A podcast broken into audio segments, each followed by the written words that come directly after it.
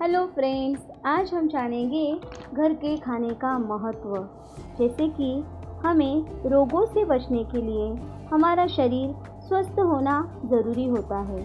शरीर स्वस्थ तो मन स्वस्थ। हमें हमारा शरीर स्वस्थ रखने के लिए रोग प्रतिकारक शक्ति बढ़ाना ज़रूरी है और रोग प्रतिकारक शक्ति बढ़ाने के लिए घर का खाना खाना बहुत ज़रूरी है। जैसे कि दाल, चावल, हरी सब्ज़ी, रोटी, अंकुरित पदार्थ इत्यादि का सेवन करें।